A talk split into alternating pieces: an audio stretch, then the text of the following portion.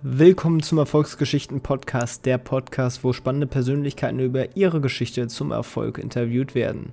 Ziel ist es dabei nicht nur, dich durch die Geschichten zu motivieren, sondern wir sprechen über konkrete Sachen und Tipps zum Umsetzen, mit denen du direkt loslegen kannst, um deine eigene Erfolgsgeschichte zu schreiben. Heute mit mir, Tim Sänger, als Host. In der heutigen Folge spreche ich mit Philipp Breitenfeld, der sich ohne Ausbildung und Studium in der Personalvermittlung hochgearbeitet hat, dann sein eigenes Unternehmen für die Fachkräftevermittlung aus Osteuropa gegründet hat und damit ja den Fachkräftemangel in Deutschland bekämpft. Wirklich spannendes Gespräch. Ähm, viel Spaß.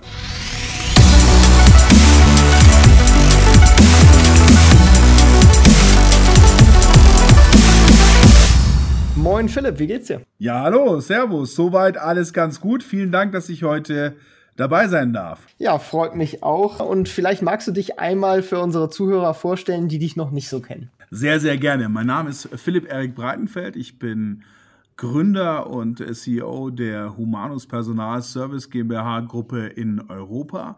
Ja, wir kümmern uns um Demografie. Wir rekrutieren Facharbeiter für Handwerk und die Industrie vornehmlich aus Osteuropa, ähm, bilden die auch weiter, je nachdem, was unsere Kunden wünschen und schaffen damit eine Win-Win-Situation. Auf der einen Seite geben wir Leuten aus strukturschwachen Regionen Arbeit und auf der anderen Seite bekämpfen wir hier den demografischen Wandel, der für mich die größte Bedrohung der Nachkriegsgeschichte darstellt.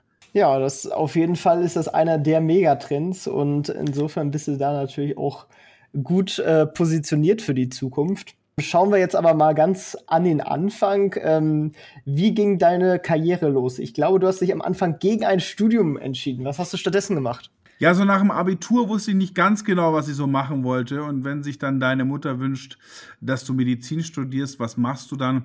Dann eröffnest du im Regelfall erstmal eine Kneipe. Und äh, so war es auch bei mir. Äh, allerdings ist man so früh noch nicht zum Unternehmer geboren. Und deswegen bin ich irgendwie durch, eine, durch einen privaten Kontakt in die Schiene Personaldienstleistung gerutscht und habe dann dort angefangen, Vertrieb und Sales äh, zu machen und äh, bin da jetzt irgendwie mit äh, einer interessanten Geschichte seit 16 Jahren unterwegs. Wie kann man sich denn da Vertrieb so vorstellen? Also du hast quasi bei Firmen angerufen und oder da geguckt, ob Nachfrage ist, ob die zusätzliche Kräfte brauchen oder wie funktioniert das da? Absolut. Zu der Zeit, wo ich angefangen habe, war die Personaldienstleistung ja noch in ihrer Kernfunktion, also halt Auftragsspitzen von Unternehmen abgedeckt mit gutem Personal und äh, diese Art von Flexibilisierungsinstrument dargestellt. Das heißt, es war klassischer Telesales. Ich bin ein ganz, ganz großer von Freund von Telesales. Heute noch. Klar, heute mit der Online-Flankierung, aber ich sage immer, Geschäfte werden immer noch von Menschen zu Menschen gemacht und dementsprechend ähm, bin ich heute noch Fan davon, aber ich habe ganz klassisch im Telesales angewohnt. Dann ging die Karriere weiter. Ich war, wurde dann äh, jüngster Niederlassungsleiter mit 25, hatte dann schon mal eine Selbstständigkeit, auch mit einem Partner und da habe ich zumindest gelernt, wie man es nicht macht.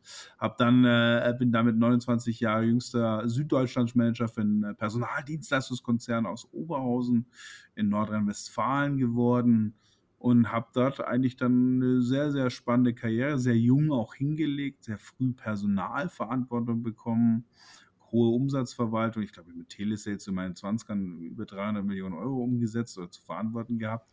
Alles relativ spannend, aber irgendwas in mir selber hat da gebrodelt, zu sagen, das kann doch nicht alles gewesen sein. Genau, und dann folgte die eigene Gründung. Vielleicht vorab nochmal zu der Karriere. Ähm, ich frage immer gerne so, was meinst du, hast du anders gemacht als andere, dass du eben so gut und taktisch aufsteigen konntest? Ich glaube, es ist immer das Thema Einstellung steht immer an erster Stelle. Für mich war, ich war nie so, und ich musste ja auch gucken, ich hatte kein Studium, ich hatte keine Lehre. Das heißt, mit, bei den Leuten, gegen die ich konkurriert habe, die waren alle teilweise viel besser als ich, fachlich aufgestellt, ähm, teilweise natürlich auch mit mehr Theorie behaftet und und und. Bei mir war es ja so, ich war ja wie so ein Straßenkämpfer. Ich musste mich immer durch sehr, sehr viel Energie, Kampf und Leidenschaft durchsetzen und durch Ehrgeiz und Disziplin. Und äh, das waren immer zwei Fähigkeiten, die mich da wirklich gut durchgetragen haben. Zum Thema Einstellung äh, war es für mich immer so, ich habe immer gedacht, schau mal, du verbringst da in deinem Office mit den Leuten acht bis zehn Stunden. Das ist mehr als, ich war ja dann, bin ja dann mit 24 auch Vater geworden, das ist mehr, als du mit deiner Familie verbringst. Das ist mehr Zeit, als du mit deinen Freunden verbringst. Und jetzt kannst du dich entscheiden, willst du diese Zeit wirklich verschwenden und dann so, na, wie diese, kennst du diese Radiomoderatoren, die dann so Montag morgens im Radio sagen, hey, Hände hoch, noch fünf Tage bis zum Wochenende. Das heißt so, es gibt Menschen, die leben wirklich, wirklich zu, vom Wochenende zu Wochenende. Und das war nie meins. Also wollte ich es immer krachen lassen und bin damit sehr, sehr viel Ehrgeiz, Energie, um Energie dreht sich ja echt alles im Leben, ähm, da reingegangen in diese Aufgaben. Sehr akribisch, sehr verlässlich. Und dann hat das geklappt irgendwie. Also es war für mich war Beruf immer schon eine Zeit, die für mich wie Lebenszeit gegolten hat und nicht wie Zeit, die ich jetzt halt so rumbringe, ähm, die ich halt so rumbringe, damit ich irgendwie Lohn bekomme und dann in die, irgendwann mal in die Rente umfalle. Ich habe da immer einen ganz anderen, anderen Aspekt auf das Thema Arbeit und Arbeitszeit auch so ein bisschen gehabt. Ja, und dann hast du, wolltest du mehr Freiheit oder warum genau hattest du dich dann für eine Selbstständigkeit entschieden? Naja, ich mochte diese, diese Diktion nicht. Das heißt, wenn du eine Vision, ich bin umsetzen wolltest, eine Vision oder eine Idee hattest, gab es immer viele Menschen, gerade dann zuletzt an meiner Station beim Konzern, die tausend Gründe wissen, warum das jetzt keinen Sinn macht. Ja, ähm, gibt nur ganz, ganz wenige Führungskulturen zu dem Zeitpunkt, die es zugelassen haben, auch mal Fehler zu machen oder auch mal was auszuprobieren. Gerade in der Personaldienstleistung war das sehr abgesteckt, das Thema. Warum ging es mir denn eigentlich? Ich habe gemerkt, dass ich in meinen Zuständigkeitsbereichen in Bayern und Baden-Württemberg keine Bewerber mehr bekommen habe im Bereich Fachkräfte. Das war natürlich, da wo mein Konzern war in Nordrhein-Westfalen noch anders, das war auch sicherlich in Ostdeutschland streckenweise noch anders, aber ich habe nichts mehr bekommen, obwohl wir wirklich gut bezahlt haben. Und dann, deswegen habe ich gesagt, ich habe durch einen Kontakt damals, einen Zufallskontakt, ähm, Polen bereist und gesehen, haha, hey, hier gibt es junge, motivierte Leute, die teilweise schon in Deutschland und in der Schweiz, in Österreich gearbeitet haben, die wir jetzt perfekt als Facharbeiter rekrutieren können konnten. Und dann war meine Idee, hey, lass doch mal eine Abteilung aufmachen, Auslandsrecruiting. dann habe ich mich immer mehr in dieses Thema Demografie reingelesen, habe gesehen, oh Gott, in Deutschland, wir haben in 20 Jahren, das ist ja damals jetzt auch schon, äh, äh, wo ich das gelesen habe, ja auch schon wieder 13 Jahre her, ne, haben wir irgendwie 30 Prozent mehr Menschen über 55 Jahre alt und gleichzeitig 17 Prozent weniger Menschen unter 22. Das heißt, die Schere ist riesig. Wo sollen die Auszubildenden herkommen? Ja, wie wird das Rentensystem finanziert? Wo kriegst du irgendwie äh, überhaupt deinen Facharbeiter noch mal her? Und das war mir so bewusst. Ich habe angefangen für diese Idee zu brennen und wurde eigentlich davor für, für diese Idee fast nur ausgebremst. Ähm, ja, und dann habe ich gesagt, weißt du was? Geld ist zwar schön und äh, Status ist auch schön, aber im Leben nicht alles und habe dann die heute sehr, sehr rückwirkend sehr, sehr mutige Entscheidung gefasst, mich selbstständig zu machen und habe dann äh, von meinem Restgeld damals 2013 mit einem Partner gemeinsam die Humanus Personalservice GmbH gegründet, mit dem Ziel, Fachanbieter für Auslandsrecruiting zu werden. Wie bist du dann da vorgegangen? Also, wie hast du deine ersten Kunden und sozusagen deine ersten Facharbeiter gefunden? Nein, das, das, das Heftigste ist, wenn du so anfängst, wir haben dann auf 15 Quadratmetern zu zweit da angefangen, da machst du ja alles. Ja, das, da, weil du da alles machst, ist es natürlich auch heute so, ne? acht Jahre später, kann mir ja kein Mitarbeiter erzählen, der ist großartig überfordert oder wie das alles geht. Wir haben alles gemacht. Wir haben äh, äh, Leute rekrutiert, indem wir unser Partnernetzwerk in Europa ausgeweitet haben. Ich bin teilweise am Wochenende in die Slowakei, nach Rumänien und sonst was mit so einem alten Hyundai gefahren, habe dort Netzwerke ge äh, äh, gegründet, Partner gefunden, mit Agenturen gesprochen.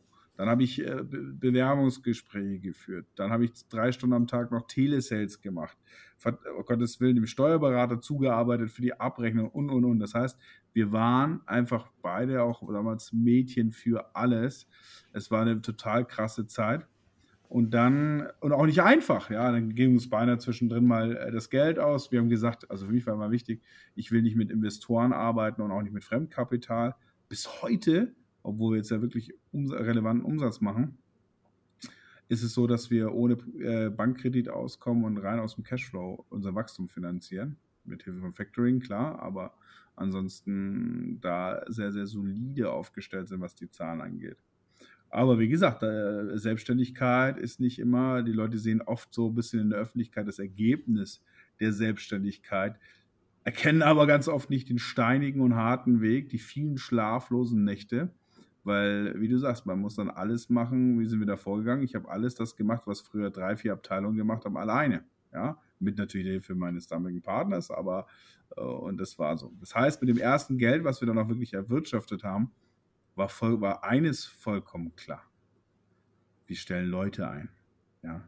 Deswegen sage ich auch heute, wenn mich immer äh, Startups fragen, mit Geld wohin investieren, natürlich online, Prozessoptimierung, gar keine Frage, aber stell Leute ein, weil du hast, du bist irgendwann mal angetreten, ein Startup zu gründen, weil du von der Idee begeistert warst, nicht aber von, jetzt in meinem Fall, äh, äh, FIBO, Finanzbuchhaltung, äh, Mitarbeiter, Lohnabrechnung machen und und und. Das sind alles Sachen, die dazugehören. Aber für mich war es immer so, wir haben was verdient, wir haben es reinvestiert im Personal. Ja, das heißt, hier eine Buchhalterin, hier eine Assistenz, hier eben ausländisches Personal, das dann in Landessprache die Leute betreuen kann, denen alles abnehmen kann, Unterkunftssuche, also so einen richtig geilen Onboarding-Prozess mit Leuten machen kann. Also all das, wofür ich nicht geboren war, weil ich klassisch aus dem Sales kam und aus, aus dem Leadership rauskam, habe ich immer sofort investiert in gute Leute.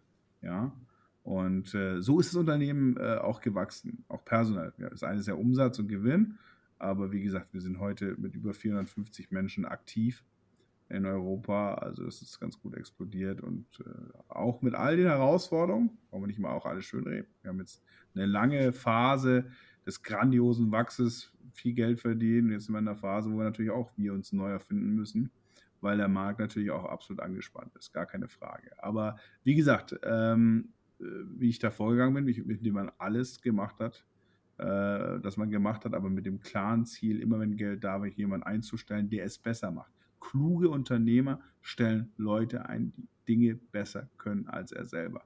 Nur sehr, sehr schwache Menschen stellen Menschen ein, die unter ihnen sind und nicht so stark sind. Die können sie natürlich leichter leichter führen.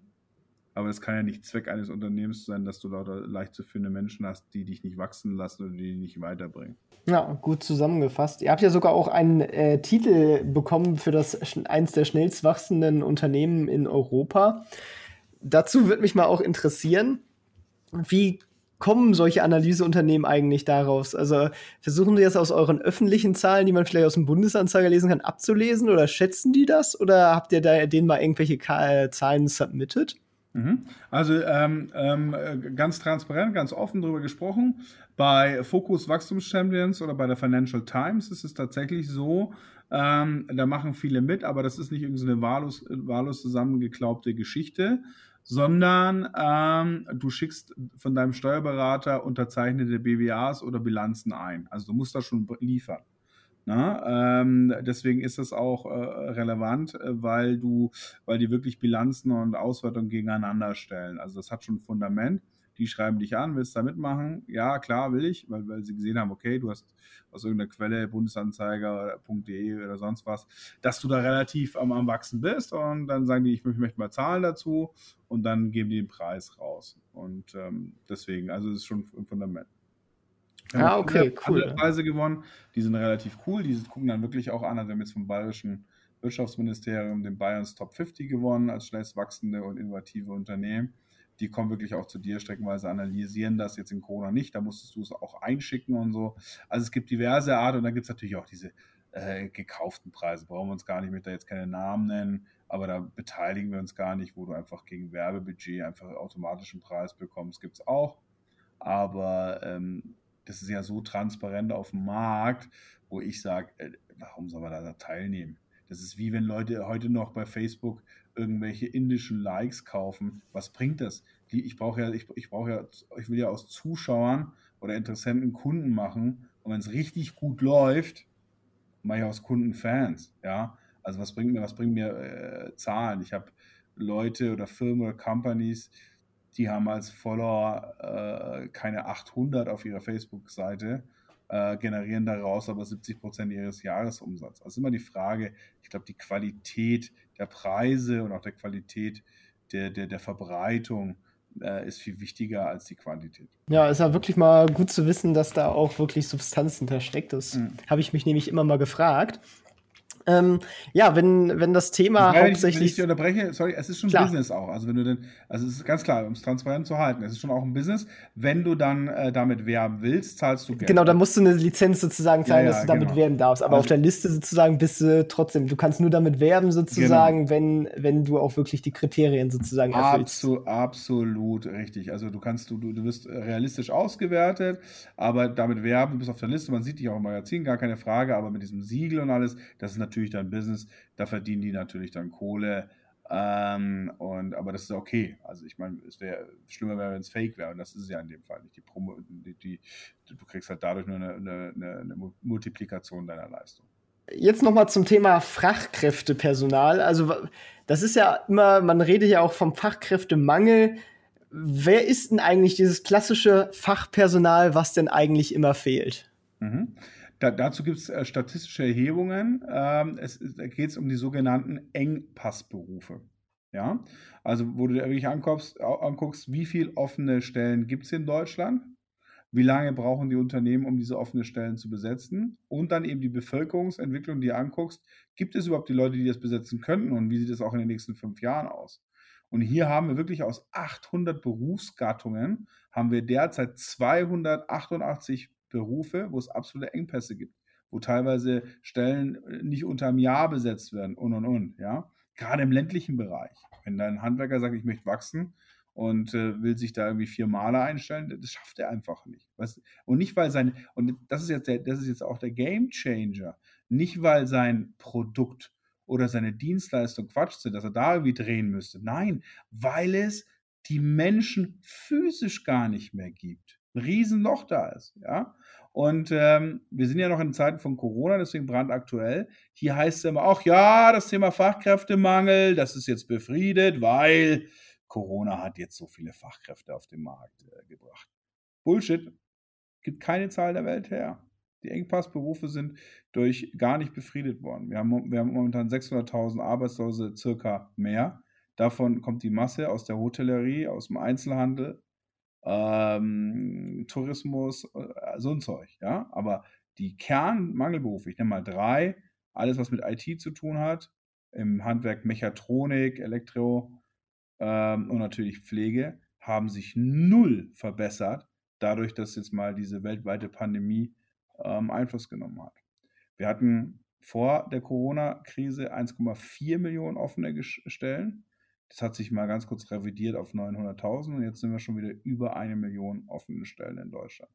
Das heißt, Vollbeschäftigung ist zwar nice to have, aber kann natürlich Unternehmen, äh, was Wachstum und äh, Zukunftssicherheit angeht, für ganz schöne Herausforderungen auch stellen. Das darf man nicht, darf man in dem Fall auch wirklich nicht vergessen. Also Fachkräfte sind wirklich, der Begriff ist ganz klar beziffert, was ist das, ja? Und wann ist, wann, wann gibt es den Fachkräftemangel? Und ähm, den haben wir definitiv in Deutschland. Viele sagen ja immer, also ich habe ja einen guten Kollegen von mir, der Martin Geht, der sagt immer Mythos Fachkräftemangel. Aber selbst in seinem Buch und seinem Vortrag Mythos Fachkräftemangel verleugnet er ja nicht die Demografie. Was er sagt, ist, dass du heute durch sehr, sehr witziges und gekonntes Marketing noch an gute Bewerber kommst. Aber das ist was ganz anderes, als weil das nicht volkswirtschaftlich gar keinen Zweck erfüllt, wenn du Firma A, B, C hast und Mitarbeiter 1 wechselt von A zu B zu C. Das hat volkswirtschaftlich keine Relevanz. Dadurch wird nicht mehr Kaufkraft, mehr Nachfrage, sonst was überzeugt. Es fehlen dir trotzdem zwei Mitarbeiter.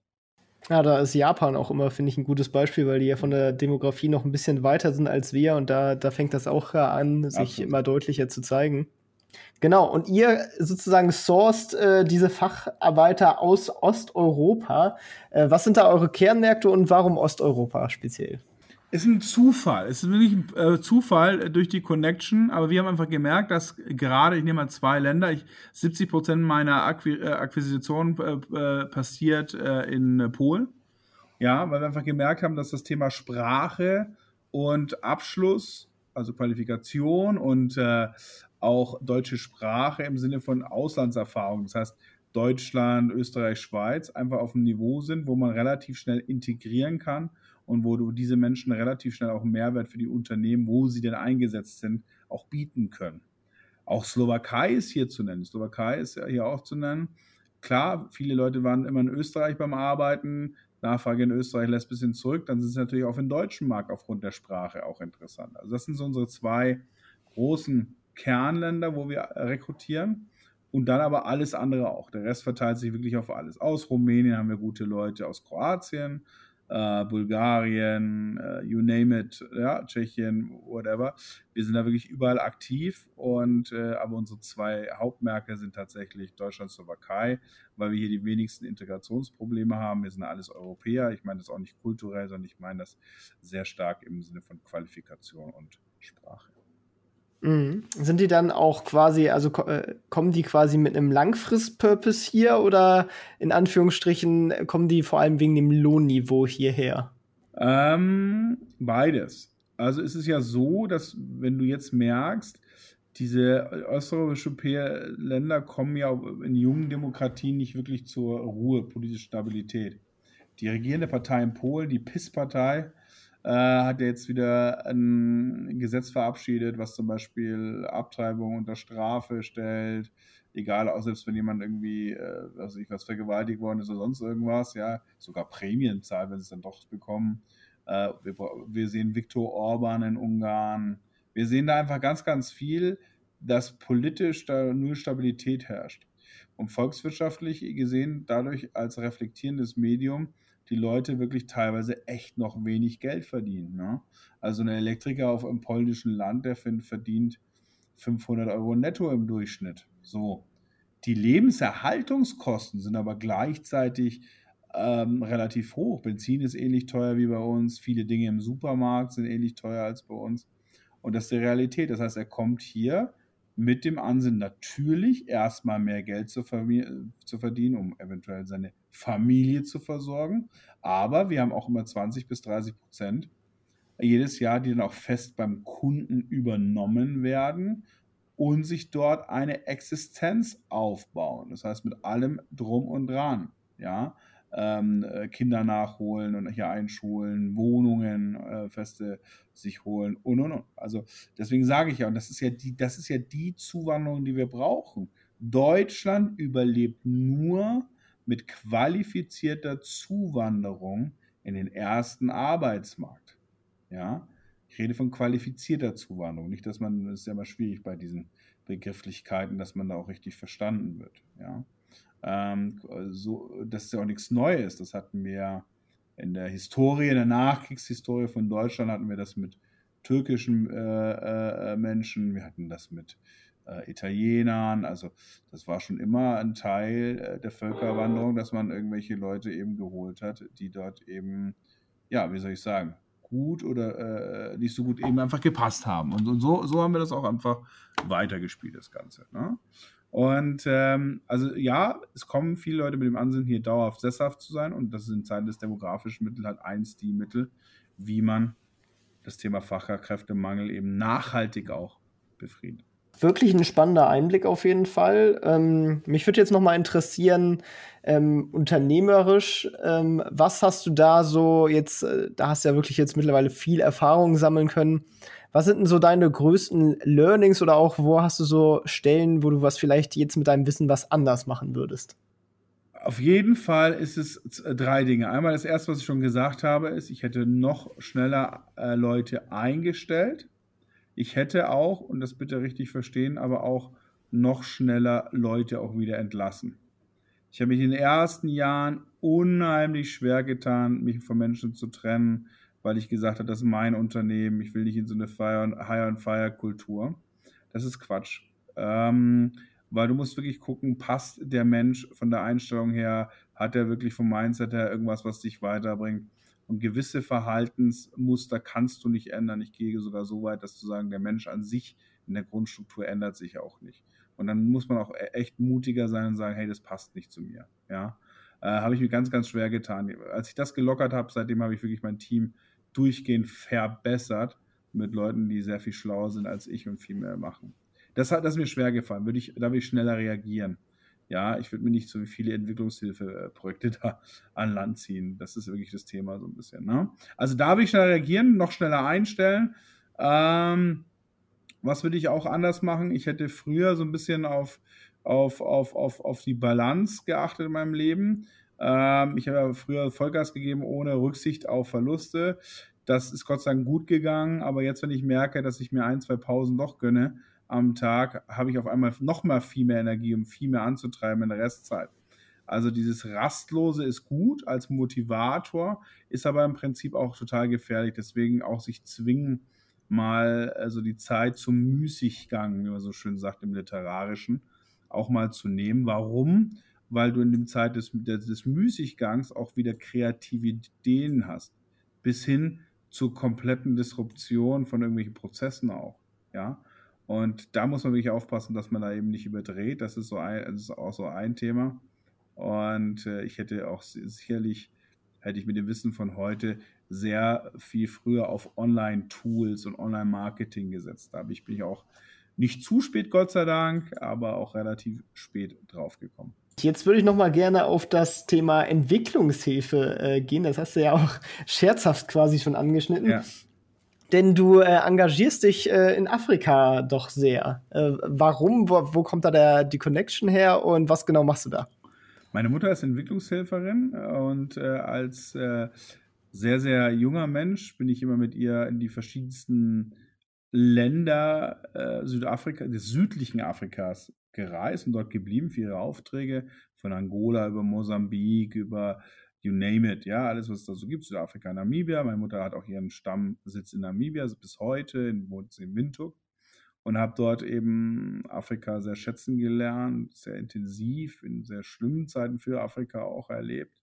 Und so war das Fable da, wo wir Geld verdient haben, zu sagen, hey, wir geben auch irgendwas zurück. Ist, nicht, ist ja immer nicht so das Thema, uns geht sehr gut und man kann für einen kleinen Geldbetrag auch schon was bewegen. Und dementsprechend habe ich vor zwei Jahren den Grundstein gelegt, zusammen mit der Organisation Fly and Help, ähm, eine Schule zu bauen. Wir haben eine Schule gebaut in Kalkfontein, einem wirtschaftlich schlechten Vorort von ähm, Kapstadt. Und äh, eine Vorschule bietet jeden Tag 60 Kindern Platz.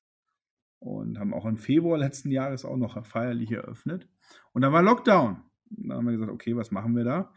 Und dann haben wir, weil es oft die einzige Möglichkeit war für Kinder, eine warme Mahlzeit zu bekommen, also wir hergegangen haben das zur Suppenküche jetzt erstmal um, äh, umfunktioniert, dass die Kinder ihre Mahlzeit noch weiterhin bekommen. Und äh, ja, das war eine sehr, sehr bewegende Eröffnung damals. Ähm, viele von unseren Problemen, die wir so haben, wirken dann wirklich als First World Problems, wenn man wirklich sieht, wie die Kinder strahlen und lächeln und lachen, die wirklich Probleme haben, und zwar wirklich existenzielle Probleme. Also es erdet ganz gut und wie gesagt, man kann mit einem kleinen Beitrag wirklich viel, viel leisten und sehr, sehr vielen Kindern und Familien dort weiterhelfen. Und da kam eben aus, aus der Vergangenheit die Affinität zu Afrika her und auch grundsätzlich, glaube ich, macht das Sinn, äh, äh, sich irgendwie auch da, wenn es denn gut bei einem selber läuft, so ein bisschen beim Leben zu revanchieren. Aber das ist eine ganz persönliche Sache. Das muss jeder so halten, wie das äh, für sich absolut am, am, sich richtig anfühlt. Aber ich glaube, man wird äh, da sehr, sehr belohnt dafür. Auf jeden Fall, auf jeden Fall. Also ich meine, langfristig kann da die Welt nur von wachsen, wenn man sich äh, in, in diesem Maße engagiert dann äh, vielleicht noch mal die, die grobe Frage jetzt. Ähm, haben wir irgendwas äh, noch nicht angesprochen, worüber du aber gerne reden würdest? Naja, mal unabhängig von meinem Unternehmen. Ich bin ja jetzt auch mit einer Eigenmarke unterwegs, Breitenfeld, wo ich bisher als in Keynotes als Experte äh, auch unterwegs bin und die, die, Firmen und die Startups und alle Handwerker darauf aufkläre, was demografischer Wandel eigentlich für ihre Region und ihre Ihre Unternehmen bedeutet. Aber unabhängig von meiner Dienstleistung, setzt euch mit diesem Thema zusammen. Das ist die größte Herausforderung aller Zeit. Warum? Nicht nur für die Arbeitswelt, auch für unsere private Welt. Schau ich Ihnen ein Beispiel. Äh, in 20 Jahren hast du eine Million mehr Menschen, die pflegebedürftig sind. Gleichzeitig ist das Durchschnittsalter der Pflegekräfte in Deutschland irgendwo Ende 40. Die durchschnittliche Verweildauer in dem Beruf ist aber nur 7,5 Jahre. Das ist ein völliger Wahnsinn. Immer mehr, millionenfach neue zu Pflegende. Aber wer soll das noch machen? Wer soll noch der Nachwuchs für unsere Handwerksunternehmen sein? Wie ist das, wenn in Bayern der Durchschnitts, das Durchschnittsalter der niedergelassenen Ärzte auf dem Land 51 ist? Wo fahren unsere Mütter und Großmütter in 15 Jahren hin, wenn sie zum Arzt müssen? 200 Kilometer. Und das sind alles so Realitäten, wo dieser demografische Wandel nicht nur ein Wachstumsthema ist, sondern auch ein Versorgungsthema wird. Also es geht uns alle was an, das Thema. Und gerade für Unternehmen, die müssen sich jetzt mit Auslandsrecruiting beschäftigen, weil sonst wird es echt schwierig. Das kann ich einfach hier prophezeien. Viele kommen dann mit so schlauen Argumenten, naja, die Digitalisierung und die Automatisierung. Es fehlen in Deutschland im Kern über 150 150.000 IT-Fachkräfte derzeit. Wer soll denn diese Digitalisierung und die Automatisierung so schnell nach vorne bringen, dass sie diesen Mangel am Arbeitsmarkt decken?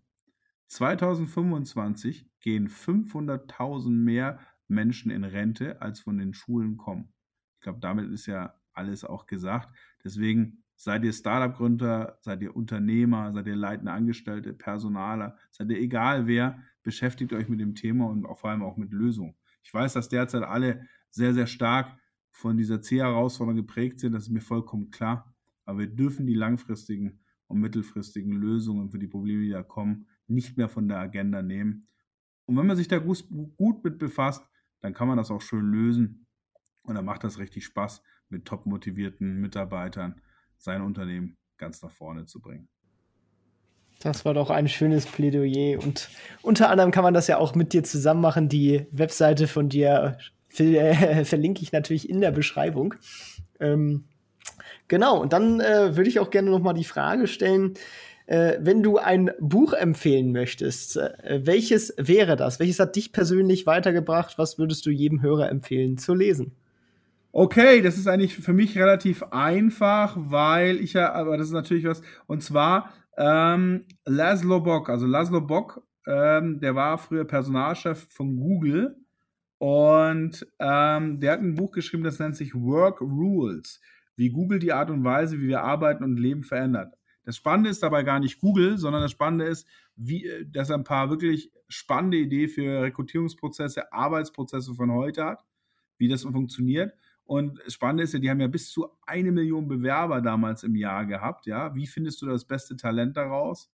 Ich hab, durfte Lasse Bock dann zwei Jahre später, also 2018, besuchen im Silicon Valley äh, bei seinem Startup Humus heißt das. Ja, also für alle, die was mit Personal, Entwicklung, äh, Arbeitsmarkt, egal was zu tun haben, kann ich wirklich nur empfehlen Work Rules ähm, von Lasse Bock weil da habe ich auch gelernt, warum man ausschließlich Leute einstellen sollte, die besser sind als einer und wie du halt einfach auch von deinen besten Mitarbeitern lernen kannst.